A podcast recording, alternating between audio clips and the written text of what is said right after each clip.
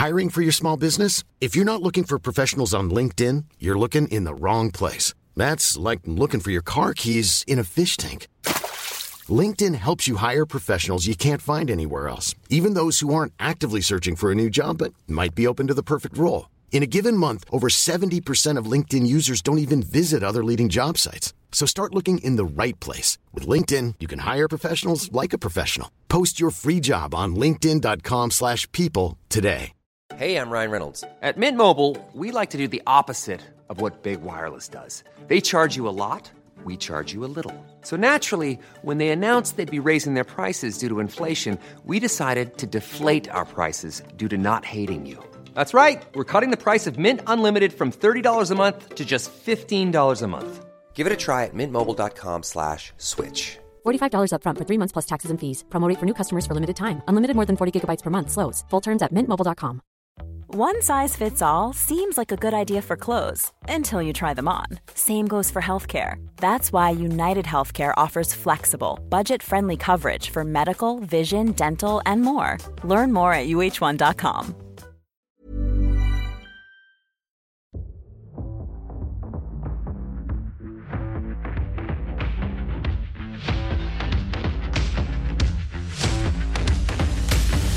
This is the Performance People podcast with me, Georgie. And me, Ben. This pod is all about people who know about performance. We're going to speak to some of the biggest performers in sport, entertainment, business, and politics about how they got there and how they stay there. And we'll talk to those closest to them about all the stuff we didn't already know about them. You can listen to Performance People in the usual places where you get your podcasts or watch us on YouTube. And don't forget, you can always follow us on our Performance People channels. For now, though, here's our latest episode.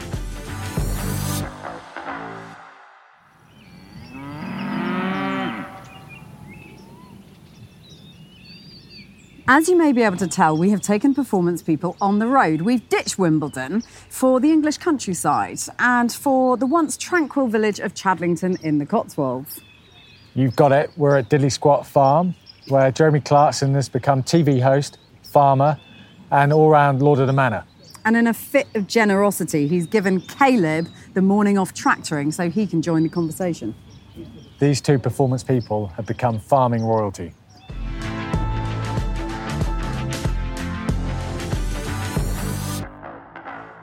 We're going to start this episode. We're going to go back 10 years. Georgie, you know this story. Kaleb, you don't, and for, for the audience. Just because he was two. I was in a, Yeah, I was you in were a still in your nappies. Jeremy, you and I, this last time we did anything in front of the cameras, we were in New Zealand Yeah. and we had this race. You were in a rent a wreck. Yeah. I think roughly 200 miles Yeah. outback New Zealand. It was Zealand. around North Island. Yeah. And we were in a 45 foot racing boat, Yeah. about 100 miles by sea. Yeah. You were on your own. We had James May I know. and we won. You and I haven't seen you since professionally. So, I haven't. Yeah. I haven't. Yeah. No. It was. It still remains one of the happiest days of my life because I said goodbye to James May in the morning, and he was James May. You know, just James May. And then I don't know how long it took, maybe eight or nine hours or something of Yeah, that it nature. took- it took a while. And I met him on the beach, the finishing point, on the other side of New Zealand. I have never seen a human being transform physically as much as he transformed that day. He, I mean, his face was swollen and tomato red, covered in sand and sick. And the man was, He was exhausted. Exhausted. Yeah. Um, and, it, and it thrilled me. It was arousing to see that you'd very nearly killed James May. I think he had a terrible time. He hated I- it. He, He he still hated says it. it's the worst day of his life ever. Yeah. He Was did call you. He did call you Captain Misery. He's like, oh, let's all HMS jump Misery. aboard Not me. No, HMS, Misery. Not- with Captain Misery. He'd me. saved a little packet of peanuts, which was going to be his lunch. And it just, I don't know how fast you go, 30 knots? Yeah, something like that. Just getting spray. And it's, it's a catamaran, so you've just got the netting in between the two hulls, and he's sitting, so it's coming up into his balls, and into his face, and he'd saved these nuts, which was going to be his lunch, and it was like I was just, and he just took them out, and a wave just went, and, took the whole, just, and then didn't they lose a camera? I think they lost a oh, camera. We lost it, yeah, we lost plenty. and then he couldn't even film him, Yeah. so he couldn't even see the misery that he would We were trying to convince him because the rest of the crew were all sitting up high out of the out of the waves. Said, you know, James, come on, get get up out of the out of the spray. No, no, no, I'm I'm good here. I'm good here. So you say, eight nine hours, just constantly getting It's- it's pelted. All the sun cream smashed came off. Yeah. Anyway, great. I've always loved you ever since that because you were the man who made James May miserable for nine hours. Even I haven't been able to manage that. Kaleb, are you a boat person? Do you like boats? Never on a boat. Never. I'll tell you like actually. I went to went to um for my six year anniversary. My other half. I went to Stratford, and she bought me a dinner on a boat. Went on a barge. Went down the went down, turned back round, and come back. He's also never been in a taxi, on a train, on a bus, and an aeroplane. No, no, no, I don't need to. I just don't need to. Why do I I need took to? him in a helicopter the other day, Oh. and as we got in, he went, "Do I need a passport?" no, we're only going to look round the farm. I didn't just come back again. I was a. I actually at the start I was very nervous, Mm. and, and um, Now you want one. oh yeah. what a passport or a helicopter. I don't want a passport. I don't need the passport. Have you got a passport? No. Never been abroad. I'm guessing. I was told the other day if I got one, I think the first one's free, isn't it? It's not the cost of the passport people consider; it's the ability to go places with one. I don't need to. I But don't need what, one. what about if you've got like a book signing in New York one day or something? I something wouldn't like go that? there. Don't, no intent to go to New York. I'll just go to Chippy Norton, Jaffa Neal. I like it there. Honestly, when I met him, which is only what three or four years ago, There's more than that. never was it well, Yeah. whatever. But you'd never been. Yeah, it was because it was pre-COVID, wasn't it? Mm. Um, COVID's just taken two years out of everybody's it has. timings. You go, it was two Yeah. years ago. You think, oh no, it can't have been. I 'cause spent that was all of COVID lockdown with you pretty much. Yeah, just farming. exactly. Yeah. Um, so yeah, no, I'm messing He'd never been really outside of Chipping Norton at all. No, you sent me to London for the second time Yeah. for the wasabi, which was awful. Have you been bad. back since? Yeah, I went to the NTAs. And how was that? Awful. National Television Awards. I thought it meant National Tractor Awards, and I was well up for it. But it wasn't. National Tra- Um, Television Awards. It's a collection of orange people milling around, going out A to the lot of orange. A lot of orange, A lot of orange people. if you've got it all there on, on your doorstep, why do you need to go anywhere else? Well, exactly. I mean, everything in Chippy Norton. You know, the for the shops, the you know the people, the fam. My family's there. I don't need to go anywhere else. My work. You know, my work is. You know, Chippy Norton's there. All my work is around it. I'm. I'm very. Job I'm done. very happy. Don't need a. Jeremy, you, on the other hand, very well travelled. Yeah. Travel all the time. Hmm. Wasn't it on a flight back from Heath? I think I've read this in one of your columns that you're on a flight back from Africa, maybe, and you were coming into Heathrow and you thought, I've got a decision to make. I can either turn left and go to the Cotswolds, or I Yeah. can go right and go into London. That was uh, just. I was coming back from. I just can't even remember where we were. Hang on a minute. Why didn't you go to London? It So was it's all a lot of extraordinary. I think we were in Mozambique, and it was no, it wasn't. It was Dar es Salaam. Just remembered. So Zanzibar, and we were coming back, and there'd been all that rumblings about COVID, and it was, it was, you know, is it coming as a what have you? And at Heathrow, we got in the car, and it was, do we go right to London? And the weather forecast was good, so I said, actually, no, we've got all our hot weather clothes because we've been in Zanzibar. We'll go to Chippy Norton. And I've only spent, what, three nights in London since then? Probably. Hardly ever go at all now. Do you miss it at all? Oh, I love London. I think it's a great place, but, you know, and it's just quite nice to go there and have oysters and things that you can't get here. Um, and, and see people who don't wear those shoes. Um, What's wrong with these? Well, it's just, you know. So you like London? You don't wear brown in you town. can have oysters. Don't wear brown in town. Why? That's the rule. Why? You don't wear brown shoes in London. Why? I don't know. It's just a rule. No brown in Stupid rule. Well, it's there. so anyway, it's quite nice to see people in black shoes from time to time. No, I'll wear black shoes. you don't have to go to London. I can't wear black shoes. No, you can't. I have to wear So, these. so I guess the best way to sort of work this through is to think about it in terms of life before Clarkson's farm and life after Yeah. Clarkson's farm, because it seems like for both of you, it's had sort of these these differing impacts. So, Jeremy, what was a typical day like before Clarkson's farm? Oh, go to Heathrow. Always, it always began with get up very early, go to Heathrow, go through Terminal 5, which I could do with my eyes shut, get on a plane. I mean, there was times that we were checking in with Richard Hammond and James May from Grand Tour, and uh, honestly, it would happen quite a lot. They'd go, "Where are you flying to today?" And we'd look at each other and go, "Haven't got a clue." No, no, be somewhere You're a bit like ridiculous. Yeah, I don't know where I'm going. Just get me on a plane. But just uh, look, there's a ticket there. It'll say where we're going, and then we go and go. Oh no, we go to Egypt. Singapore. There you go. Um, so I, mean, I always used to write the things, so I sort of knew what the stories were, but I never knew what order we were filming them in. So I didn't really know where we were going anywhere. And then that was my day. Oh, dog interruption. Dog interruption. Yeah. No, that was my day. Really, it was. And then, or I'd fly back. Sometimes you'd fly back, have time for five minutes, and then get on a plane again. Whereas now, get up, have a cup of coffee with him, talk about wheat, The weather. talk about the weather, The weather's Yeah. a big one. talk about farming problems, argue about Councils. our tractors, talk about the council, and then that's it really. And then go to And then bed. go out. Well, yeah. I mean, my life hasn't really changed at all, to be honest. Oh, Kaleb, that oh, yeah. can't be true. All right then, okay. So I get up in the morning, normally about six six thirty. Go and feed my calves. Go and go and do my pigs. Go and check the animals around the you know whichever farms I'm looking after.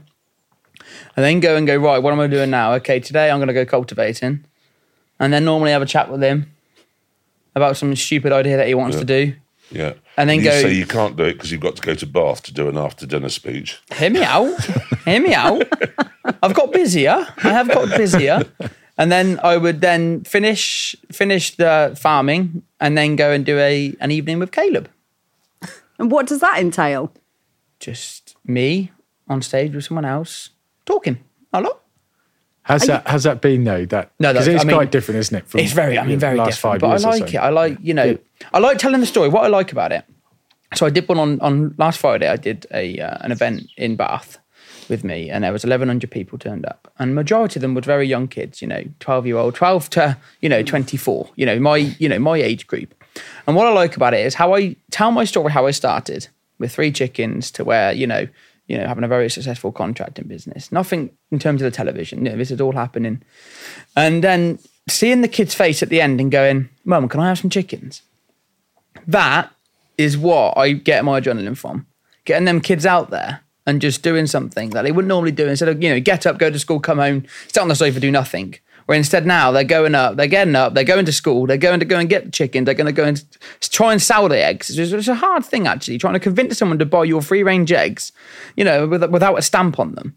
It's quite a hard, you know, Yeah. and um, that's what I get my buzz from, I think. You know, just from standing up and telling my story, and how I started, and knowing damn well leaving there and going, them, them kids in there are going to have the, the motivation to get out there and get a job.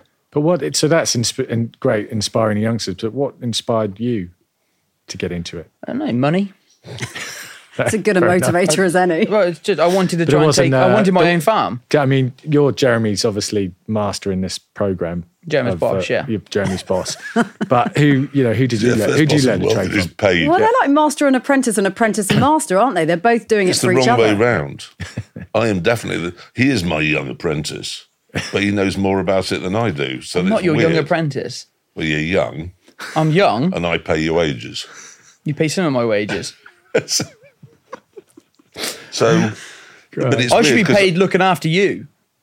You Oh, wait, I are am. paid for looking after me. I am actually. Yeah. Let's put it this way. What have you learnt from Jeremy?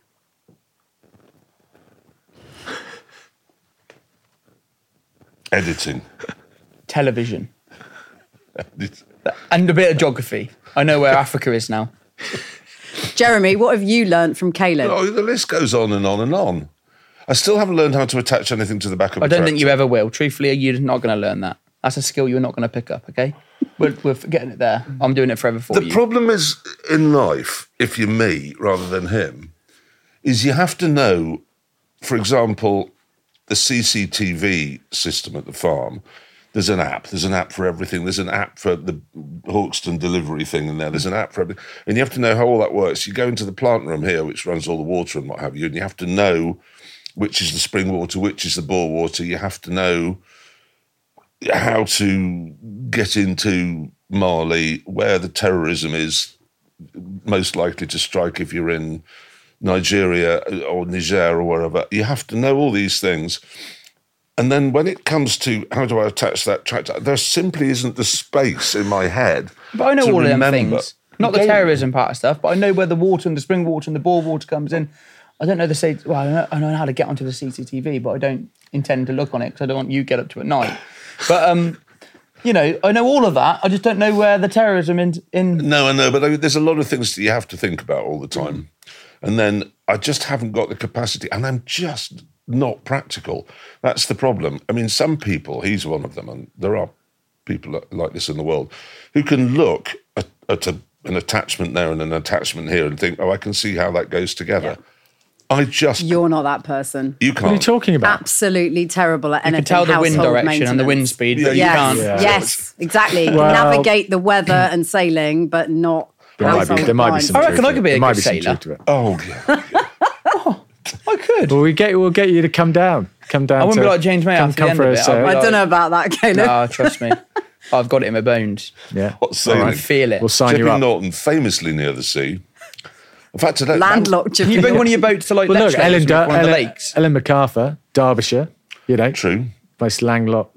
No, I think we're the about as far from the sea Yeah. here as it's possible to get. Yeah. Meridian, so it's, it's about 70 miles to Western Sydney. Yeah, but interesting. You are using a lot of things that are. I mean, farmers obviously the variables of the weather mm. and always thinking about. I know you when the wind's too high to stop spraying. Yeah, that's not a million miles away from how you have to apply I know yourself to sailing when you're reading the wind and everything I else. taught you. Um, No? no? it's true. I mean, No. I'm, the, the spraying. So I look out of the window now. Could we go spraying today? If What would the you say? leaves, if I would say yes, you can. If the leaves are moving in the tree, you can spray. If the branches are moving, you can't spray. I've The taught you well, young See. one. Oh, old one. So, but I'm looking today and I'm saying leaves really. The branches aren't moving, so you'd be okay for spraying. Be fine. But actually, so it's an interesting point though. How much do you guys get into the data of, of, of farming, or is it just gut? Is it just gut? You've grown up with it, you know, I've just, like well, I've been farming. leaves, or do you actually It's look quite at a the big weather thing. The, forecast? the other day, I was thinking, I've been farming for 11 years now. How long have you been farming? Not that long. I mean, I'd only bought the farm in 2008 and I paid no attention to it until, when was it? That was the best time of my life. I wasn't. I was in London. Well, I wasn't. I was in Terminal Five, but it existed, and then I started. When did I start? Three years ago. Yeah. Hmm. What was that conversation like, Kaleb, when Jeremy came to you and said, "I've decided that I'm going to do this myself So old, with your the- help"? So the guy that I was working for retired, and I was like, okay, I, you know, I've got a, I've got a contracting business. I'll go and f- focus all my time on that and try and grow that. And then he came along. He was like, Kaleb, I'm gonna I'm gonna farm this myself. With you know, I was like, what? He was like, I, I think I could farm this myself. We haven't got how you know, the old guy that was farming this, and um, I was like, again, I'm trying to learn. I'm trying to understand how. and then it he was works. like, "Can I? Can I? Yeah. Would you be interested to come along and help me, and we could do this together?" I was like, "What? Really?" No, he wasn't very happy. Do you think you underestimated the size of the challenge? Yeah, no, I did because I, in my head, I thought, right, we've been farming for twelve thousand years as a species. I mean, it must be in our DNA now. It just must be. Yeah. You get if if humankind does something for twelve thousand years, you have to have an understanding. It's like eating and breathing and having sex. It's just you don't have to be taught how to do it. It's just obvious. And I really thought you'd just go along, put seeds in the ground, some weather was going to happen, and then you'll get food. And how hard can that be? Well, I mean, I've just been staggered at how difficult it is and how badly paid it is. Um, and now, of course, we've got even more problems. I mean, th- there's a genuinely interesting thing we're doing this year, I think it is anyway, is because you've got all the different ways of growing food. So we've, we're growing wheat all the way down from, well, it's a couple of miles, isn't it? Probably a mile and a Yeah, half, two miles or something, in all the different fields, all in one great strip, but we're doing it differently in each one with regenerative farming, spraying normally, planting wheat after we grew Echium last year, and all these different ways to see. Because, I mean, the fact of the matter is the, the government subsidies are all going. They'll be gone completely in three years. Three years' three years. So there'll be no money from the government at all to help grow food. None. And then they said, well, we're going to give public money for public good, which is a slogan that doesn't mean anything. And then, so we didn't know what it meant. So you don't know what you're supposed to do, what scheme to get into, and where, do, you just don't know. And then they said, oh, no, actually, we do want to grow food. Oh. So the government keeps change, changing its mind. Well, it changes its mind as often as it changes its prime minister.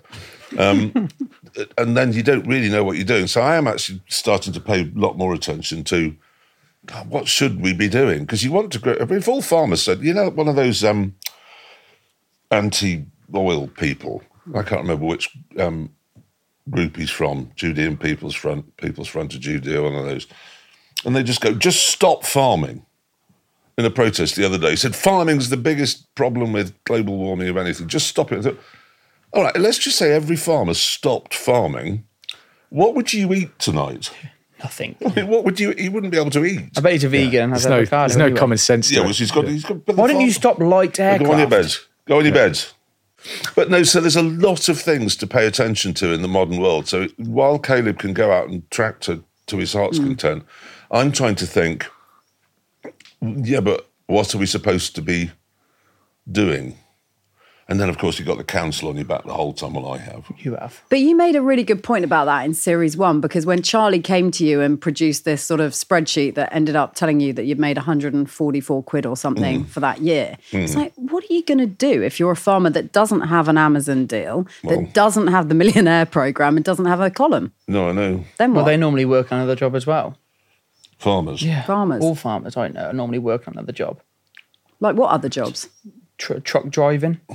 You know, you can literally do your animals in the morning, go and jump on a truck, drive a lorry back and forth, get back at five, six, whatever, and then do your animals again, then go to bed. but it's bringing another wage in. That's such a grueling gig, It's isn't honestly, it? it's very difficult. Every farmer, I mean, every farmer out there's got three or four jobs probably. But like you say, when these subsidies stop, then what's going to happen?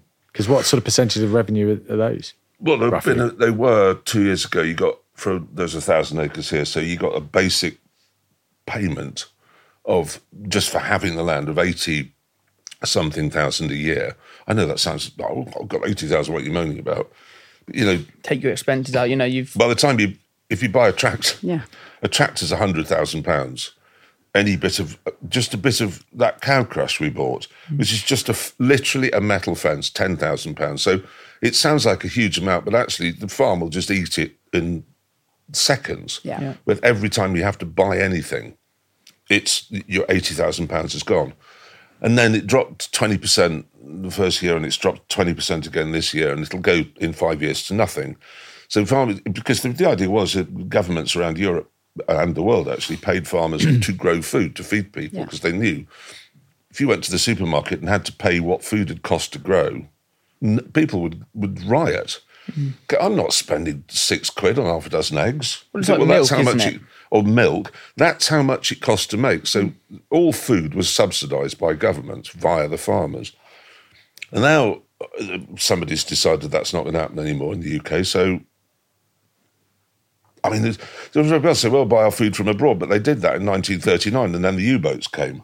Well, they So- basically turned around and said, "Look, grow, you know, grow wild flowers and stuff like this." Which is brilliant. You know, lovely, lovely to look at. Fine, but you take hundred acres of wheat out and put it into flowers. That's a you know, hundred acres is going to supply what three hundred tons of wheat. That's a lot of bread. That's a lot of food. So what's the answer for farm? Like, what's the future of farming in your Um, opinion? close down DEFRA. Literally close it down, send them all home. I mean, you wouldn't you wouldn't believe how many hours of the day I, you haven't seen. The cows. No, I've got cows. I know. No, I know, but you know what it's like. Yeah, yeah. So when a cow's born, you've got to tag it, which means basically you give it earrings, and then you've got to marry those numbers in its ears up to its mother's number, and then which takes a long time, Yeah. and it's really difficult to do, and then you've got to phone it all through to DEFRA, who actually start the thing by saying we're all working from home, and you're like, really? And then when I finally got to the end of it, you haven't seen this, and I, I, you have to give your CPH number or CFH, yeah. CPH, CPH number, number. to read it out, and the, the machine can't recognise it. You read it over, and oh, the day's going by now, and it goes, "I'm sorry, but your phone number doesn't match up to the number." I'm like, well, Start again. Yeah. yeah, the amount. And you've got of- three days to do that as well. Yeah. Normally, you're carving cows, so therefore you're doing the buckets, you're making sure the mum's okay, you're bedding down. Yeah. You know, so it's a day. and you've got to spend a day with someone who can't be asked to go to work on the phone talking to a recorded message. And it's not, I mean, that happens on so many levels. There are so many things. Oh, you can't do that because, and there's, it's just extraordinary. I mean, coming up the drive every day, if I see somebody coming in a pickup truck, it's somebody coming to do a job of work. They're coming to mend a fence or fix the garage, the, the tractor one door, or it's him or Kieran, his brother, or whatever it is. If it's a Vauxhall, a rented Vauxhall, you know it's someone from the government who's come to tell you to stop doing what you're doing. And it goes on and on and on and on. And the first thing that would help farmers is if DEFRA let farmers get on with it. Because how many bad apples are there, farmers? Oh. A few. You get the odd one or two. You're going to But get the odd one. The farmer's not out there to harm animals, to Yeah. you know, destroy the. You know what gets me about farmers? We've got a lake down the bottom, haven't we? You know. yeah, the- yeah. Yeah. So who? Well, a pond, a lake, whatever. Yeah. But who pays for that to be maintained for the animals and the you know the environment? You. Farmers. Yeah. Yeah. No, no one else is doing that. So if farmers are that bad, why are they paying out their own money to go and you know Dig build a lake and- or dig pond, put a dam in? You know, run the woods. So now you you've got this amazing voice.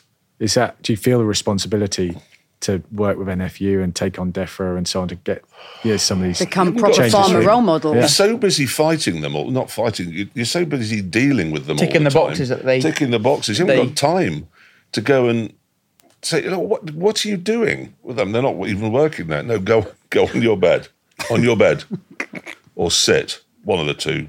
Come on. sit. no You see, I haven't even got time to train the dogs. See, not even the dog wants to listen. Not even the dog. But it is, I mean, farming is going to be a problem. But it, that's why, I mean, that was to blow smoke up his bottom. It is nice that you get Kaleb, who's what, 24 now? Twenty four. Yeah. Yeah, he's coming along and there's going to fight. And I actually think he probably will be able to work out how to make it pay. But sitting where I'm sitting, I cut, there's not, not a cat in hell's hmm. chance. I mean, do you know how much that cow enterprise cost to set up? All building the barn, buying the cows, 150? buying the crush, 180. 240,000. That's a long time to pay that back. If you, if, Yeah. So if you want to build a barn, buy how many cows do we buy? Nineteen cows, breed them, vets bills, food, bedding, you know, giving them a house, buying the equipment you need, fencing. Two hundred. It's a quarter of a million pounds. that's when that's when a farmer doesn't take a wage though. Yeah, You know, that's he cannot take a wage on that.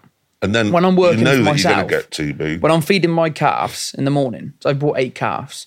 I'm buying. It's like a little bit of a new business idea that I'm doing. Buying calves in, and then you know feeding them on milk, which cost me about two hundred pound a calf, and then selling them at nine months for trying to get a profit, trying to see if it would work. You know. Anyway, but I looked. I worked it out the other day. Do you know how much my hourly rate is? Well, I get paid. I pay myself for doing them calves. What is it? Fifty p an hour. oh That's, that's then I can make money. But if I put myself at ten pound now, I don't make money. I lose money on the calves. You've got a really entrepreneurial streak, haven't you, though? Yeah, I'm really yeah. Uh, It's weird actually. When I was in school, I could sit. You know, I, I didn't like school, but I'd go and sit in maths, and they were going right. What's ten times ten? I'd be like this. But get me out there and go right. Okay, you've got Eight cows. eight cows, and no, know, what to say So- you, no, but you're right. You know, which but- is absolutely right. eight cows plus you know whatever. How many is it? Straight away, bang. Yeah. Or work out if you've got Kaleb, you've got thirty eggs to sell. Yeah, this week. Yeah. How much money are you going to get? Well, you know, you work it out twenty five p. You know, put them into sixes. How many sixes? You know, I could just do that. I could do the maths and do the and do the money. But when it comes to sitting in a classroom and adding up and Because you're practical and you're interested in it. well, I'm interested in making Yeah. money. So that's- that's I want to make as much money as I can but to you buy my own don't. You farm. don't like sheep, and I want to know why you don't like sheep oh, and what your a problem is with sheep. What's your problem with sheep? I mean, basically, a I sheep's can mind. answer that. a sheep's mind is is is got two things. It's got two things on its mind all the One. time. Well, two. One, killing itself. Yeah, that, that is one of the two. Yeah, what's the other one? Running away or getting out. So it can kill itself. well, yeah, but I mean, basically, it wants to get you know. You put it in the best field ever, lovely grass, and it goes right. This is lovely. I'm going to go and kill myself now. Where's a fence? There it is. No, th- somebody told me or sent me a video the other day of um, a sheep that had deliberately put its head in some stock fencing. It got stuck there, and then a badger came and was eating it as it was stuck from the back. What's the sheep thinking? And the sheep was, but no, its face Not a was lot like at that point. I am being eaten. But it had a completely resigned look on its face. Do you ever see that in nature documentaries? Should With laugh, really. Attenborough, when there's a deer Yeah. being eaten by a lion, it's always going, being eaten by a lion. but a sheep, things like that. It was just, it was, And it this goes, yes, good. I've done it. Yeah, but Brilliant. They, it's not, not just dying. A sheep wants to die in the most gruesome and revolting way possible. Yeah. It wants maggots to come, really. It loves that. But as much as you don't like them, there was some real poignancy with you and those sheep. I mean, you got. I know. I know. In the end, they ended up on the dinner table. But Yeah, there yeah. was. But in the on the journey that got them there, there was some real. had sort of- Wayne they're and- quite who was- touching Oh, they moments. were, they were the they were the Rams. Uh, Wayne Yeah. and Leo. Yeah. Well, we still got um, Leo. Wayne obviously died, but because he just went, oh, I need to die today. Well, I'll twist my intestine round. Lovely, and then it was dead. Um, but even in death, they were annoying. I had to go and load it up. I ate the I've, mutton. oh no, the, the, that, Remember, I ate the mutton Yeah, yeah. of those three that went off. God, I got hot. it was really bad. Never get. So I was like, even in death, they're being annoying. Uh, properly. And terrible when Wayne heartburn. died, and we rang the vet to see what. Right, we got to find out what's actually killed Wayne now. So you, I think it was you who rang the vet, and he was like, "Look, bring a bag. We've got a, you know, a, this dead sheep. We have got a bag up. Can you do a an autopsy and find out what's wrong with it?" And the vet turned up with this tiny little bag, and he's like, "Well, I thought you meant it was a lamb."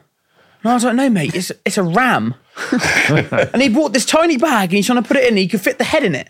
And I was like, "Look," so I had to go and get, you know, it was half a day I spent trying to get that that sheep up into the back No, of his it was sheep are really difficult. They're, they're surprisingly difficult. The escaping is quite because that's the other way. You do give them a really good field, and all they do is want to get out and go and graze on the road so they can be run over and burst.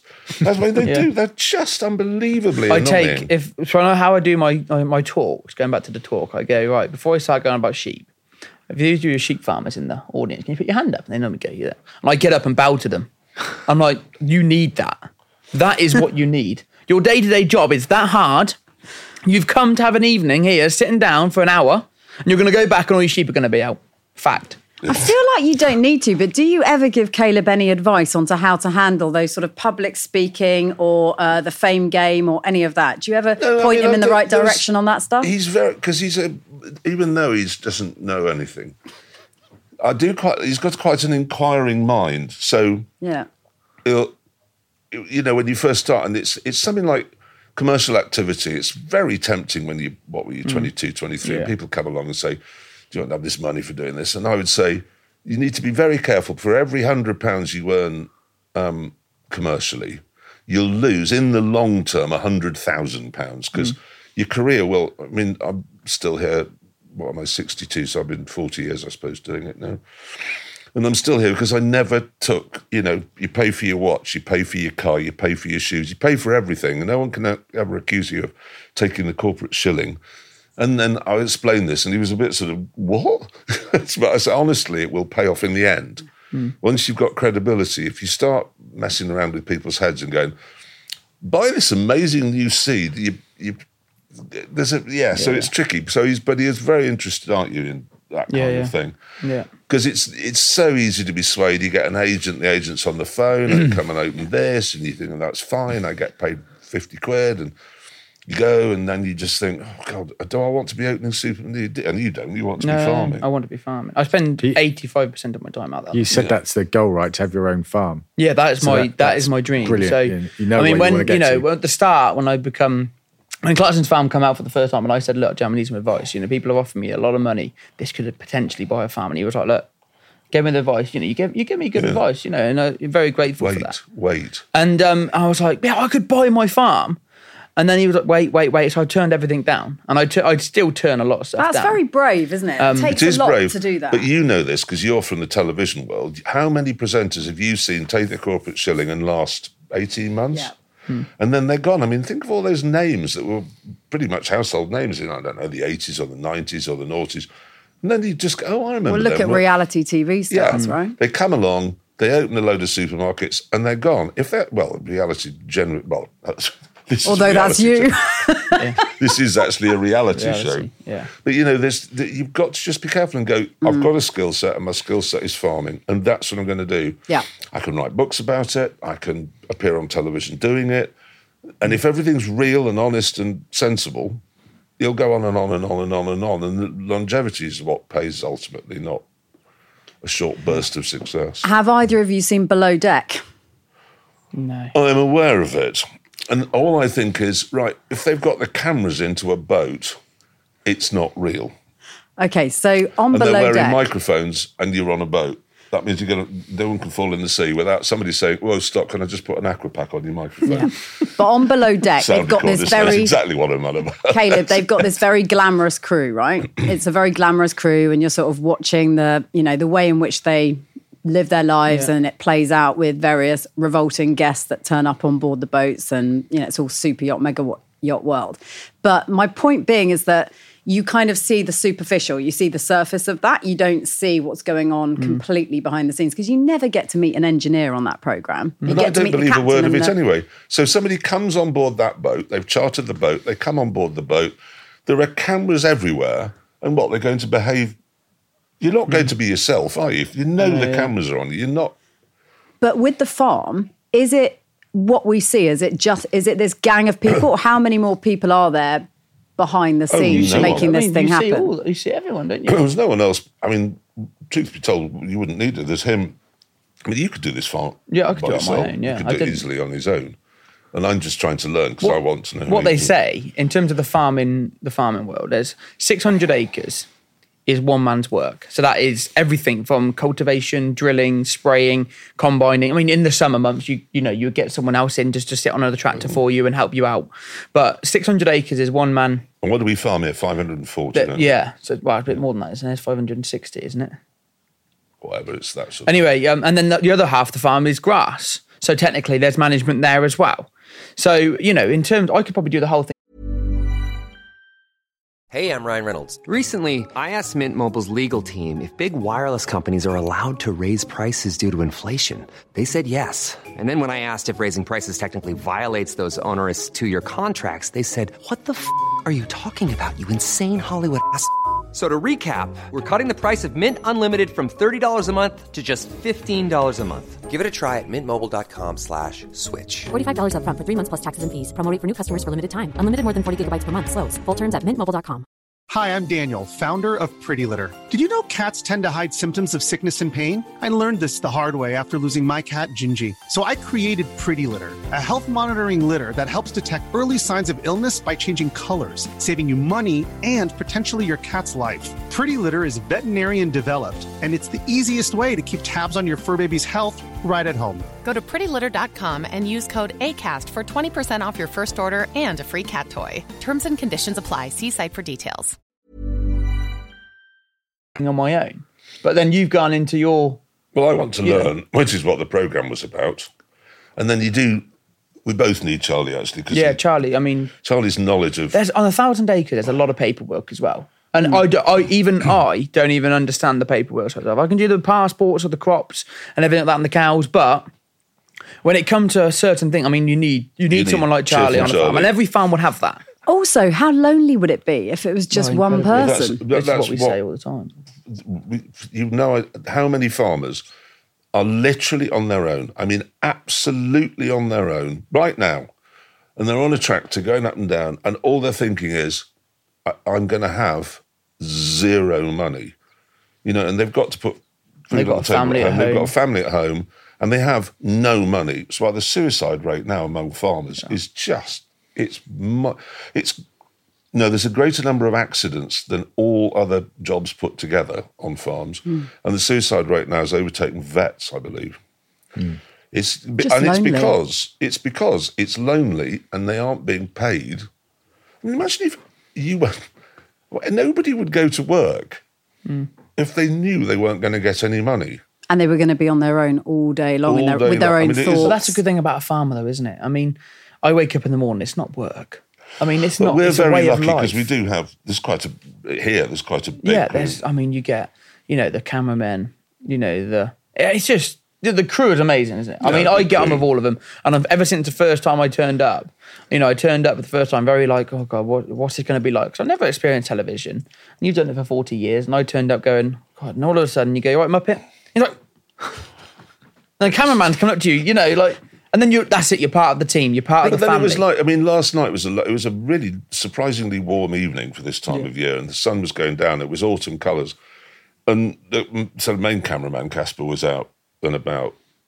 He's always out and about, Yeah, He's filming insects and birds and trees, and he was out topping, and I was walking the dogs, and we just met up and you stand around chatting, and that's. We're very lucky that we've got that because Yeah, yeah. if you're just one farmer, If you didn't have that support network, really, it, well, yeah, yeah, of course, that's the modern vernacular, but Yeah. but it isn't. I wouldn't think of it as a support network. Just but it was friends a nice, to talk the, to. The three of It us was just, just- and actually your brother normally, was there yeah, as well, wasn't he? normally in a field like that, the farmer would be there on his own all day long. Where actually, I was in that field. But this could be Jeremy come along. This could be you in thirty years' time. Hopefully, Yeah. sooner than thirty years, I'll be. What would I be then? I'll No, be but when 40, the 50. when the you know I'll be still doing show, it myself. not- I'll be too you know. stubborn to help someone. Have someone. But you still got that passion for it, right? Oh god, That's- yeah. I mean, you know, I mean, my end goal here is to buy a farm, buy my own farm, you know, and then that is is where the dream is. Which the day I wake up on my own farm, walk up the front door and go, that field there, I'm going to plant wheat, not because anyone tells me to, because simply I want to. And then I can go right in that barn there this year. We're going to go and get some pigs or get some, you know, and I'm going to try and make money out of that. Or go, you know, that is when the dream is complete. And you haven't got this this guy getting in the way. Well, he can be around, but he's just not allowed on my farm. No, because I mean you are doing very well because there's an awful lot of people moving at, at to this neck of the woods from London. Yeah, I mean, You must be very proud of him because actually, that's like you say, all the trappings and the the you know all of that is there on the table, laid out of fame and what that brings and everything else. And actually, to step back from that and say no and be prepared to do No, that it's, while but it it's, dangles. it's sensible because I know he's got the long term. He wants to buy a farm, and actually, I want him to buy a farm almost more than he wants to buy a farm.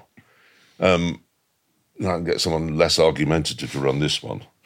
No, you still have me here 'cause Oh, I I still need. have you. I still. I still need to work full time as well as have my own farm. No, You will. know. you have to pay for your own farm by Um, working on somebody else's. But that's what I was saying. There's a lot of people moving out from London, and Yeah. they've all got 50 acres or 100 acres, and they don't really want to farm it, but they do need it looking after. And that's you know this. That's what I built a business around. Yeah, built a business around a lot of Londoners moving out here. You're sort of lucky to have each other, though, aren't you? Yeah, Yeah. Oh God. no, definitely because I couldn't have done. This. I mean. I like farming, but I like the television side of stuff as well. And he teaches me. So I mean, the television, the different. You know, I'm ve- from a very young age. I was like, right, you go on a path. You're walking down a path. You hit an obstacle. You go through the obstacle and get to your next dream or goal. Yeah. Well, I've done that, and I put. You know, the obstacle is well, I'm buying my own farm. The obstacle is television come along, and I'm like, all right, I'm gonna go instead of running away from it or going, you know, oh Christ, I'm gonna go through that. And I'm very lucky to have you. Don't drop a tear here because I'm being nice, but.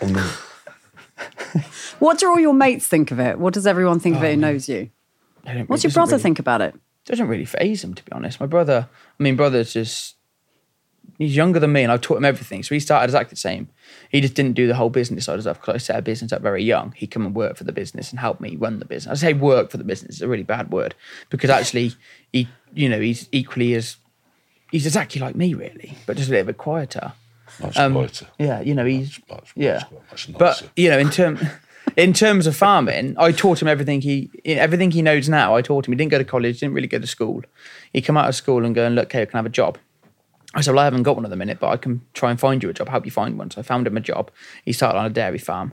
And then I said, look, I've got a job now. Would you want to come and work for me? And he was like, yeah, okay. So he come along and joined you know, my contracting business. And then from the very start, he's been there. So therefore, he's part of the furniture now. You know, he's, you know, everything he knows about driving a tractor, spraying, drilling, I taught him. So, you know, that's why this, I'm going to take an apprentice on. And as soon as I have my own farm, it's going to be full of young people. I'll make money somewhere. Yeah, exactly. Saving money on labour. is What about books? You can make money on books now. books are good. I mean, the world according to Kaleb. I mean, it's gone so wow. I mean, um, you know, did you see the other Are day? you ca- Jeremy? are you Did out see? selling- Sunday Sunday time? Sunday You Times out number selling eight. Jeremy? Or? Number eight? No, I wouldn't want to. Where's Jeremy? I don't want to you on because then you know it might upset him. One. It might upset him. I don't want that. So keep don't me wanna under get Jeremy. fired. No, it wouldn't No, upset no. me. I wouldn't No, get fired. Other tractor He drivers are fire me. available. He wouldn't fire me. He couldn't fire me actually. That's I a wouldn't. fact. I want. I, genuinely, I would like Kaleb to buy a farm, and if that means selling a lot more books, best will in the world. It's lovely to have a number one bestseller. Always nice. You know that one. It went to number one. Now it's number two. Fine.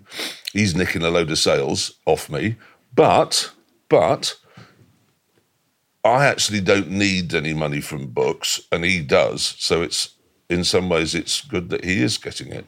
Yeah, and if you Um, So I was quite. What's the fun. top? What's the top tip from the world according to Kaleb? it's not really top tips. I mean, there's it's my view on different things. So the thing I like about it, yeah. So how I how the book, you know, I was in the tractor going up and down. And I went, you know what? I wouldn't, you know, I'm famously known for not reading books. You know, I don't I don't read. You know, I haven't got time actually to read. And um, I went, why not just write one instead? How hard can it be? So I got myself a little recorder. So I was in the tractor going up and down and going, right, my view on London. You know, when, second time I went to London, I know. So, for example, the, the idea come. So I went to London for the second time after him sending me to sell wasabi. And I was in Mayfair. And I remember, you know, I've got a big fear of big buildings actually. And I think he caused that. Sent me to a place unknown and, you know, It's called the Shard. Yeah, it's not in scary. Mayfair. Anyway, no, this was in this was in Mayfair. The idea. So I looked Oh. up, and I remember seeing a tree on top of a building. And the first the first thought that come to my head, you know, around here, I can go and that tree out there. You know, it's twenty foot high. It's going to cut. You know, it's going to take half a day to climb it, cut the limbs off to make the tree healthier. You know, it's half a day's work, and I'm fifteen feet up in the air. Now I was there, and the first thing I thought I was like, right, I've got to get an elevator, go a thousand feet in the air, and then get the, the gear on, climb the 15 foot tree. Therefore, I'll be at 1,015 feet in the air just to prune a tree. That I, I still That's cannot nuts. get. It's- That is London. it's crazy. I mean, how you get a tree to grow on top of a building's insane, but you know, trying to prune it. I want to see this thousand foot building in Mayfair. Well, it- all right, well, I don't know. It looked a thousand foot when I was stood at the bottom of it. So, what can we look forward to in season two? What What are the key sort of takeaways from from uh, Well, two season we two? two we changed. We didn't. We still got the sheep, but um, we got some cows, which are much nicer, aren't they? Oh, I love cows. Um, We so- had an argument with cows, didn't we? We're not fans of cows. Why, are did you we? have got we got we got a, we got a, a little bit of land with some not our cows, but we got we got caught farmers' up. We got a cows. miniature dachshund, Ginger, And it was causing the who problem. uh, you know little Oh, she's a dogs nightmare. took on the cows. And we had one of the Bellatrix, our, Had our Bellatrix eldest, on, my back, Your back, yeah. and running through this field, and they came at us from three Pincer different movement. Hang on a minute, angles. So you're whoa, whoa, whoa, whoa, whoa. Yeah. You're blaming the cows. Absolutely. You're I want to hear the 100%. story. So go on. Well, we were we were pincered. We were we were kind of. I mean, they it's came very at and- threatening. It was So- really They are. scary. They Basically- came at us from three different They angles. to was- know everything. That's Somebody said the other day you stand more chance. I think it was of COVID. A politician said you stand more chance of being killed by a cow than you do of dying of COVID. So I looked into it. Unbelievably large amount of people are killed by cows, but they're usually ramblers, so it doesn't matter. But Well, that's what the problem. we were rambling on our well on our, we were ramblers. rambling if on it our was own your land. field, so it's. but if you walking, if you walk through a field of cows, you've got to accept that they are very, they're very They strong. want, I mean, they don't want to hurt you. They just want to. They looked like they wanted to. They were How do bloody you stare down a cow? You just gently walk away. oh no! Wait a minute! Attack cow, Genghis. Oh yeah, but I mean, she The was. attack cow was. She was a different honestly, breed of. That was an. She was horrible. She was horrible. Is she still around? No. No, Genghis. think. Genghis had to go. Genghis was properly annoying. So she's not called attack cow now. She's called Genghis. Well, she, she was attack cow or Genghis, or sometimes Chris Bonington. So it's the, uh, I, So that cruelty. You can't even put danger bull in field because if the bull then attacks somebody, what you're doing is by you, if you've written danger, you're accepting you knew it was dangerous to put a bull in a field and therefore you're liable. So all you can write is bull in field and then let people Make their own minds work up. out. make their own minds up. So all of that bull in field, no red trousers, which you was put bull in field, enjoy. enjoy. Yeah. Presumably that's okay. No, because that's encouraging. Because we had one the other day. That woman who put a crock into a. You, you lift a gate post out when you've got double gates so that you can open both of them, get a tractor through and kit. Took it out, and we were in and out all day long. And she was trespassing on the hmm. farm. Somehow put her foot into this hole and then bruised her leg. I'm suing you. And there's nothing you can do. So, but we were in and out, and then you should have put the thing back in. So yeah, it's um it's a constant frustration, that sort of thing, isn't it? But anyway, we got cows for um for season two. I wanted to ask a question about talking about tractors and, and automobiles. Going back to the petrol heads, if you and we're going to take tractors out of this, so any car, rest of your life, That's just not fair to Kaleb. You've got to. no, no, no. I think it is. What what what would what would it be for the rest of your life? You had to pick a car. What would Um, it be? Uh, I actually chose. For my 60th birthday, because I couldn't have a party, I bought myself a Bentley for my 60th birthday present to myself. And my grandfather did this, well, he always had Bentleys. And so I thought, and he always used to say, This will see me out, this one. And he lived quite a long time, so he kept having to buy another one. But in my mind, that'll see me out, the Bentley. And what is it? Which Bentley is it? It's a spur, flying spur, which is, I mean, and the most annoying thing is I was really pleased with it and it came and it's a, it's a lovely car and I, I like Bentleys. And then I opened the newspaper the next day and Prince Andrew's got one. and I'm going to be honest, it on it. some of the sheen off. yeah. And then I was thinking, oh Christ, the only person I know who's got one of these cars is, well, I don't know him, but you know, he's Prince Andrew. And then turned on Reacher, you know, the new Reacher programs that Amazon's putting out. He's got one. So I'm like, oh, great, Jack it's all Reach right has got a better. That evens it out. Yeah, it's fine. That evens it out. I don't know what I would go for. Nissan. This, uh, probably a Scott, Skyline Evo or something, 8. or an Evo, or you know, uh, basically my cars that I like are the ones that are in the two thousands. You know, like the Evos, the Subarus. The, Proper you know. boy I mean, I've got a. Nissan three. Yeah, I've got a Nissan. Like an 350Z. Impreza kind of yeah, thing. Yeah, Yeah. But I want, you know, I wouldn't want to race them around. I want to buy them, put them in a barn, and then when I'm old enough, I can go right here. You go, Oscar. Have Well, them. They'll also, probably where sell do them all go? and go Where, partying. if you're not going to go beyond Chipping Norton, what are you going to do with them? Well, it's a perfect place for them, actually, the Evos and round yeah, I mean, it's just. I mean, No, the there's- fun you can have around Yeah, these back roads. We've just filmed, um, well, not which has shown Scandi Flick, where we had an Evo 8 and a Subaru Impreza, and I had an Audi. And he said, Oh, God, please, can you bring them back in one piece? Well, obviously, James May smashed the Evo out of. Yeah. You put a comment up, and I said, "Oh, please, can you bring the Evo and the Subaru? I'll buy them." Richard Hammond's bought the Subaru, And then James, and James has ruined the. And he don't want my Audi. what? I mean, What do they think of this farm project? James won't have watched it. Well, he will, but he won't admit to it. He says that farming is just big gardening. that really annoys me. interested in it. that annoys me. But I'm not interested in anything he does. He's interested in light aircraft and motorcycling. Um, I think Hammond, Hammond was very funny because, I mean, Hammond is very funny, but he said, um, because it was very successful, the farm show, when it went out, which nobody was expecting. I wasn't. Nobody was. Amazon, nobody was expecting it to be successful. And Richard Hammond said it was a nightmare walking around with everyone going, Oh, God, have you seen Clarkson's farm? It's really good. And yes, I have. I was really pleased for him. Completely. I'm so happy for him. Did you really not think it was going to be No. a hit? You know, yeah, but you know how to make television shows. You Yes, know what I connects was- with people. No, no, no. I didn't think this. I thought it would serve a gentle disappointment to an army of petrol heads. You know, I've done really car shows mostly all of my life, and I just thought this is so completely different. You're going to get a petrol head audience. You're going to tune in, thinking, "Oh, it's Jeremy Clarkson. It'll be tractor racing, and everything will blow up." And then he'll say something inappropriate, and then Oh, I took, they'll get halfway through program one and go, bloody hell is this all about? You know, he's just going up and down in a tractor at 11 miles an hour. Not even that, 11 kilometres an hour. yeah. What? And, and of course, it just went. And when Is you it just open hear it that. up, chemistry? Is it the chemistry of people on screen? What is this? What would you put the success down to? I mean, obviously, he was a what they call a breakout star, which is quite good. Gerald was. I mean, the, the cast was great. Yeah. It can't be the chemistry because nobody has chemistry in the first. You just that's not that's one of the funniest things I watch television companies try to do that. And they get a new group of people and they put them together and go have chemistry. You can't. It, chemistry comes with time.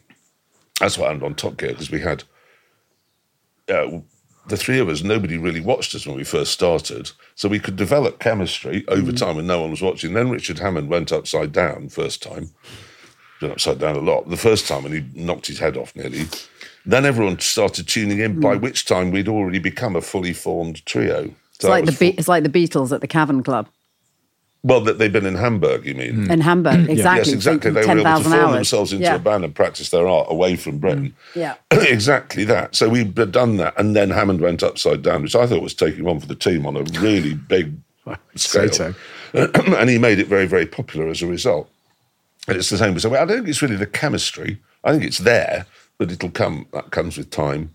I think, honestly, I think lot, we were the first to come out with a program that featured COVID, which mm. because we kept filming through it. Mm.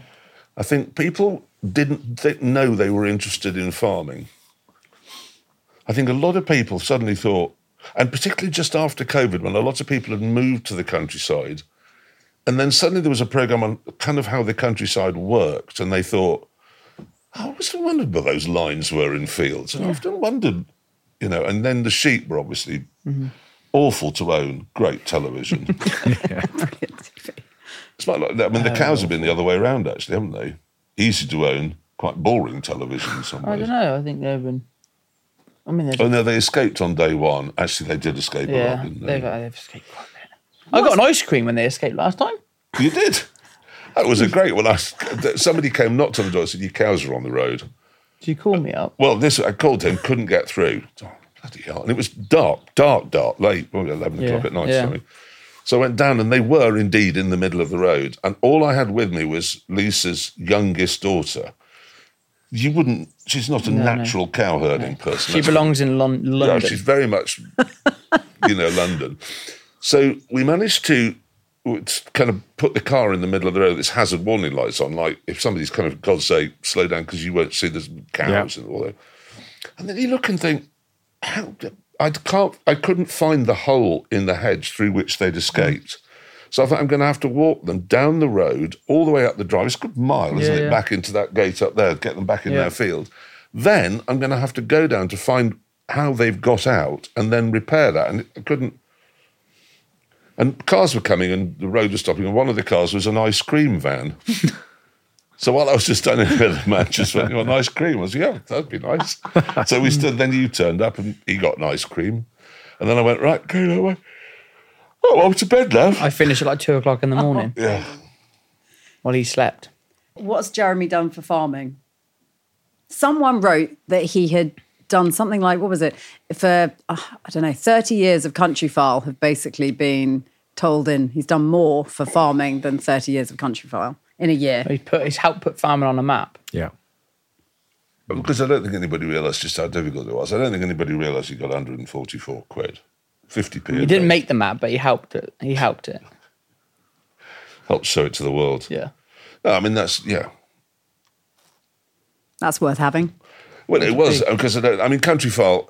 It's much better now than it was. I, I, I like to think actually we've altered Countryfile because there was one item they were showing a few years ago where they'd got this hippie woman, you know, hairy armpits, the whole nine yards, and um, she'd taken the presenter into a wood, which presumably was trespassing, I imagine, and then she said, "Right now, lay under a tree and hum. Can you feel the energy?" And this presenter was going, Yeah, no, I can. I said, No, you can't, because you can't feel the energy. You're stupid, there is no energy. And then and they lay there humming, and I just thought, This is prime time television. And it's supposed to be out that countryside. Mm-hmm. What are you doing? Anyway, they sort of stopped doing that, and Adam Henson's got a lot more because he's great, I think, Adam, isn't he? Yeah, yeah. It's good. So, you know, I think he's helping. Well, he's and this, stuck and, behind this, a script, and also this farming life on BBC Two, that's also really good. That's really good. I mean, there's Really some bad good. farming programs out there. Hmm? There's some bad farming programs out there. Yeah, no, there's been one or two, but the, this farming life's good. But this farming it's, life's it's amazing. good. It's it's getting some traction now on television, and I like to think we were a little. I bit think it's, well, I think it's one of the most important things out there. I mean, without farmers, you're not going to eat. I So don't what- think people realise that until they watch your program. I program. mean, I want to know where my I don't food think they realise where farming fitted Yeah. into their own world. Yeah. I think a lot of people think farming is either, and I like Kate Humble. This is not a criticism of Kate in any way, but the, the- you know, there's scenes of her with a little baby lamb and fresh straw. Hmm. You know, It's not always like which that. is no, no, it's not. And so people thought that's some people thought that's farming, and then the only other sort of farming you ever saw was on the news when they'd smuggle cameras into an American yeah, beef uh, farm or beef farm, and they're all the cows are all like this, Yeah. or the pigs or whatever. And they didn't realise that actually most farming in the world, and certainly ninety nine percent of it here, is sort of in between hmm. Kate Humble and American factory farming. But from your background being so different, there's almost an integrity to coming in. And it- you, when you talk about the topsoil issues with the topsoil, and I know you were talking the other day about you know, birds and you know the, the environment in general. People are going, well, this is a guy come is a petrol head, really. And now he's talking about the issues in the environment, and in some ways, that's got more integrity than almost Oh, because you probably. I wouldn't don't you, really you know. wouldn't need to talk. I mean, about I've that. always liked birds, haven't I? I'm always Yeah, you banging on about twitch, yeah. birds. So It annoys me. Why does it annoy you? He just all he talks about is birds. I'm like, yeah, yeah, yeah. Okay. Well, here's the, can't think, how do I monetize that finch? You can't, not unless you're French. No, so you no, I'm can't thinking, monetize it. How can I make money off that? Yeah, footage? I saw a great um, uh, just a shrike the other day. A great grey shrike. Got it out in the end. Um, well, I was so excited. Nobody else could seem bothered about it.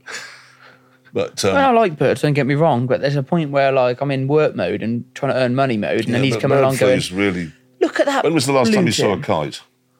Oh, yes, yesterday. No, you didn't. Yes, I did. I was on a but you- tractor yesterday, and I see when it was picking the worms out the ground.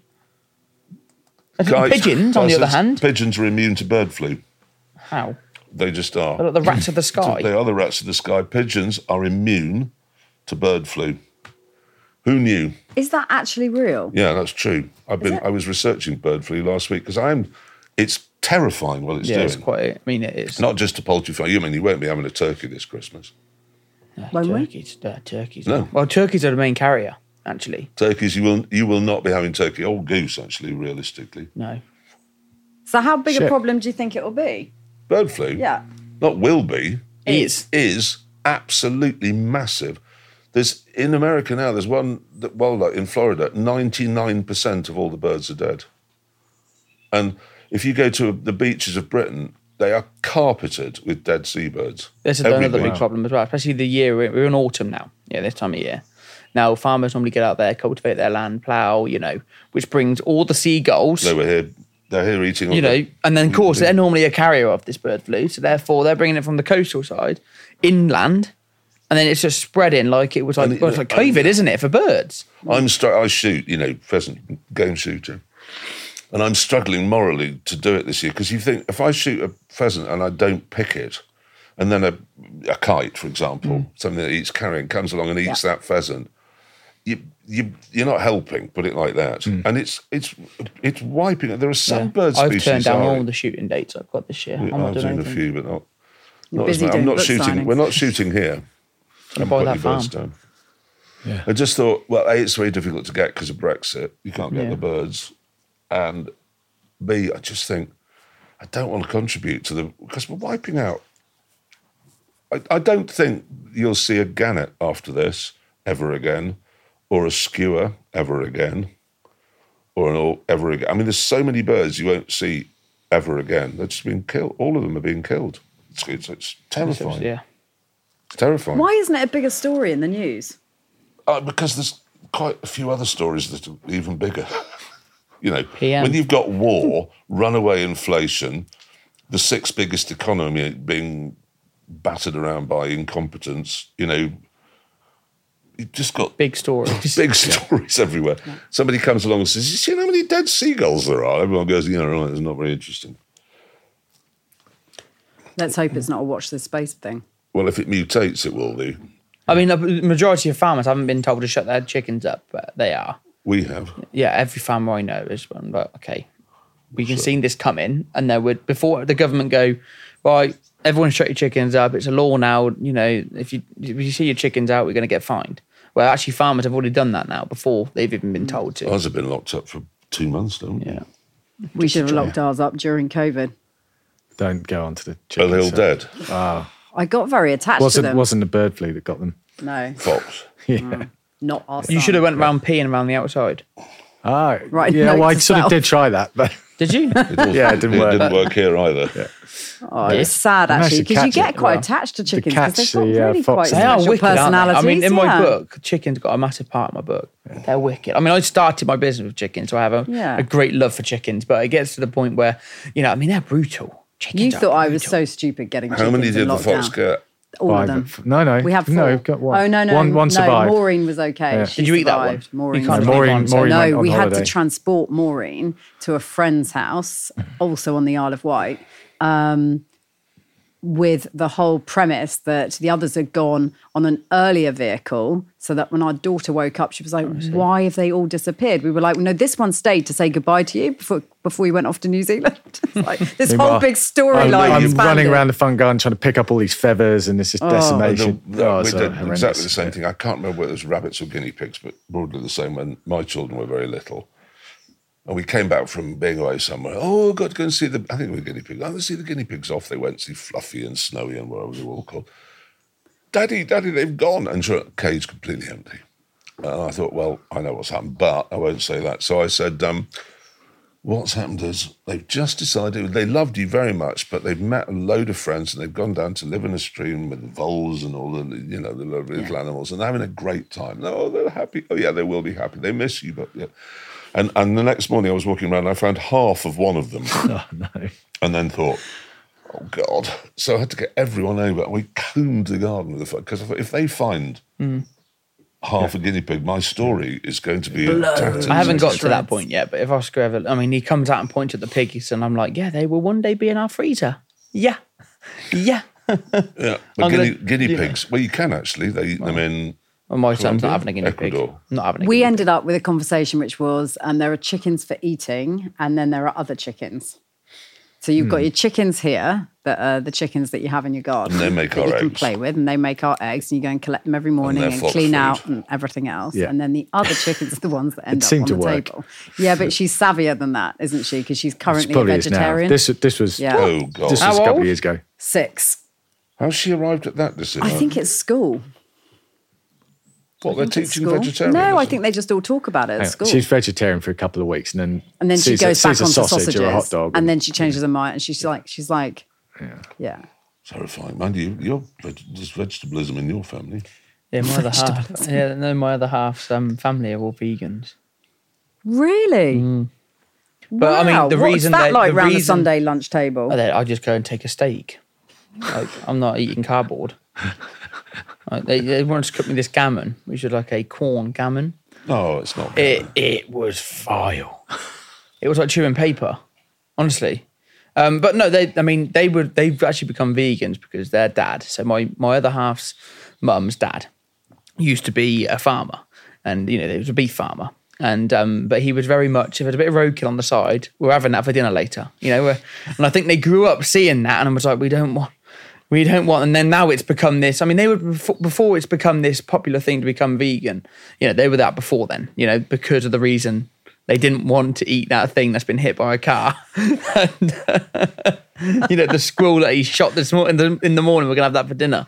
Um, but um, I mean, they understand that I'm I'm a farmer, and that's what I do. I mean, they come up and go, um, "What are you doing with the pigs, Kaleb?" And I'm like, "Well, you know, um, you know, them. fattening them up. yeah." And then they just look at me funny and walk off, you know, and then we don't talk about it then. So, guys, based on the fact that this is called Performance People, this podcast, and you two are very much performance people in your own ways, um, top tip for people every day, a performance tip that they could, Say to yourself, how they could be better. say to yourself in your head continuously, dreams don't work unless you do. That's what I do. Sounds like an Instagram inspirational quote. There. I always say it. I just say make people laugh. I just say It's dreams. the don't- most important thing in life. Well, laugh, have a good laugh along the way, but dreams don't work unless you do.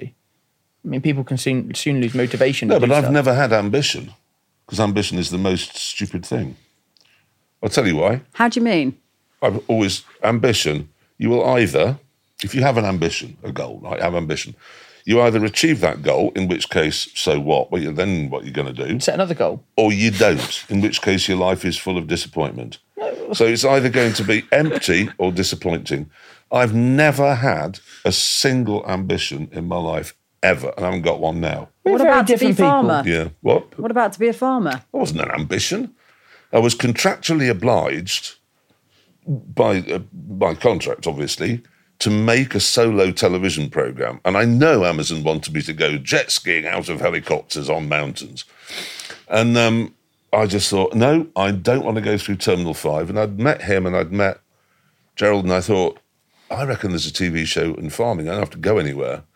That wasn't an ambition. It was, and I'd already decided I wanted to get more involved in the farm. I just thought, well, let's do a show about that. But Brilliant. where does it, if you haven't got the, the ambition, and where's the motivation come from? It's just that you know that's the journey Oh, well, you're I've on. been busy. I, well, clearly, but No, I've got nine, well, not 10 jobs now because I've got the brewery, Who Wants to Be a Millionaire, Grand Tour, three newspaper columns a week, the farm, the farm show, and oh, the other two. I said, Who Wants to Be a Millionaire? Probably not. Anyway, I got 10 sort of what would, most people would call full time jobs, which I enjoy. but if you Oh, take the farm, if you take the farm, what's the where do you go with the farm? If you you know got some. You must have some goals, some targets. I would quite like to make it profitable by the time the gov- government subsidies have Right. disappeared. But it's not really an ambition. It's it's just I find it editorially interesting. What it is, it's a newspaper column ultimately. it is. It's that's all I ever think of in terms of is So it's newspaper constantly columns. I'm evolving. sitting here now. You're interviewing me. I'm thinking, is there a column in this? That's all I ever do. Um, there's always a column in something. There's a column in him on his phone look while he's supposed to be filming us. There's a column everywhere. Can I? David Cameron broke my tractor the other day. That's a column. That's a headline. Yeah, that is a headline. He did that. How didn't did he? that Of course happen? He just borrowed it to go and mow his paddock, and then Never lend a tractor to an MP. Never. he's not an MP. wow, you know, people that A wear former them, prime people that wear them trousers. Red trousers. Yeah, He hasn't. I don't think he'd wear red trousers. How, did he do much wears damage? chinos Yeah, now. blown the engine. I mean, two He blew the red- engine up on a tractor. Yeah. 1961. How the hell do you do tractor. that? No, I think what that tractor's been through, and it's like, I think what it's seen. You know, it's, It's ploughed field all day. It never every thought it would be the- ended that you know, way. A 60 month on years, end, and then all of a sudden, David Cameron jumps on it, and it goes. 200 You know yards. what? Bang. 200 yards. Yeah. So DC is destruction and catastrophe. Yeah, I honestly thought he'd been hit by a heat-seeking missile. there was so much smoke, unbelievable amount of smoke. So we're gonna we're gonna wrap up in a second. So what are you two both doing for the rest of the day? I'm going to write the voiceover script for programs, And I will six open the door for two, you and put you back into that kitchen. and then lock it so I can't get out again. Yes.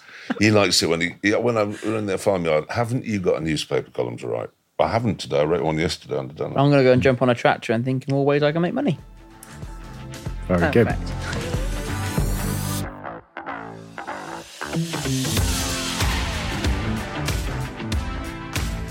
So we're here in the barn in Clarkson's farm.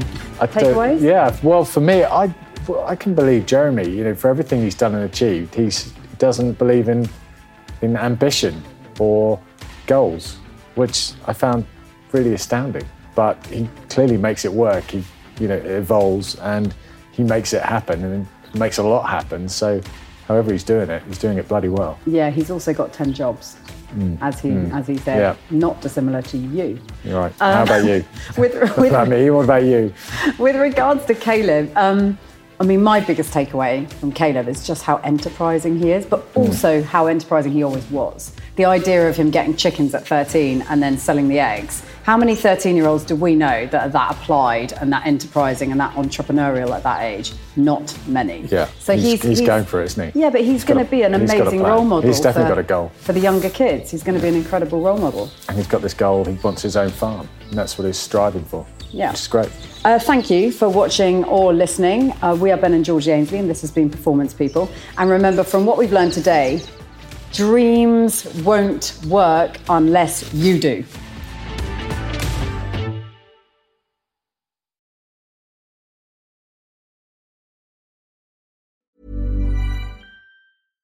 Even when we're on a budget, we still deserve nice things. Quince is a place to scoop up stunning high-end goods for 50 to 80% less than similar brands. They have buttery soft cashmere sweaters starting at $50, luxurious Italian leather bags, and so much more. Plus, Quince only works with factories that use safe, ethical, and responsible manufacturing. Get the high-end goods you'll love without the high price tag with Quince. Go to quince.com slash style for free shipping and 365-day returns. Mom deserves the best, and there's no better place to shop for Mother's Day than Whole Foods Market. They're your destination for unbeatable savings, from premium gifts to show-stopping flowers and irresistible desserts. Start by saving 33% with Prime on all body care and candles. Then get a 15-stem bunch of tulips for just $9.99 each with Prime. Round out Mom's menu with festive rosé, irresistible berry chantilly cake, and more special treats. Come celebrate Mother's Day at Whole Foods Market.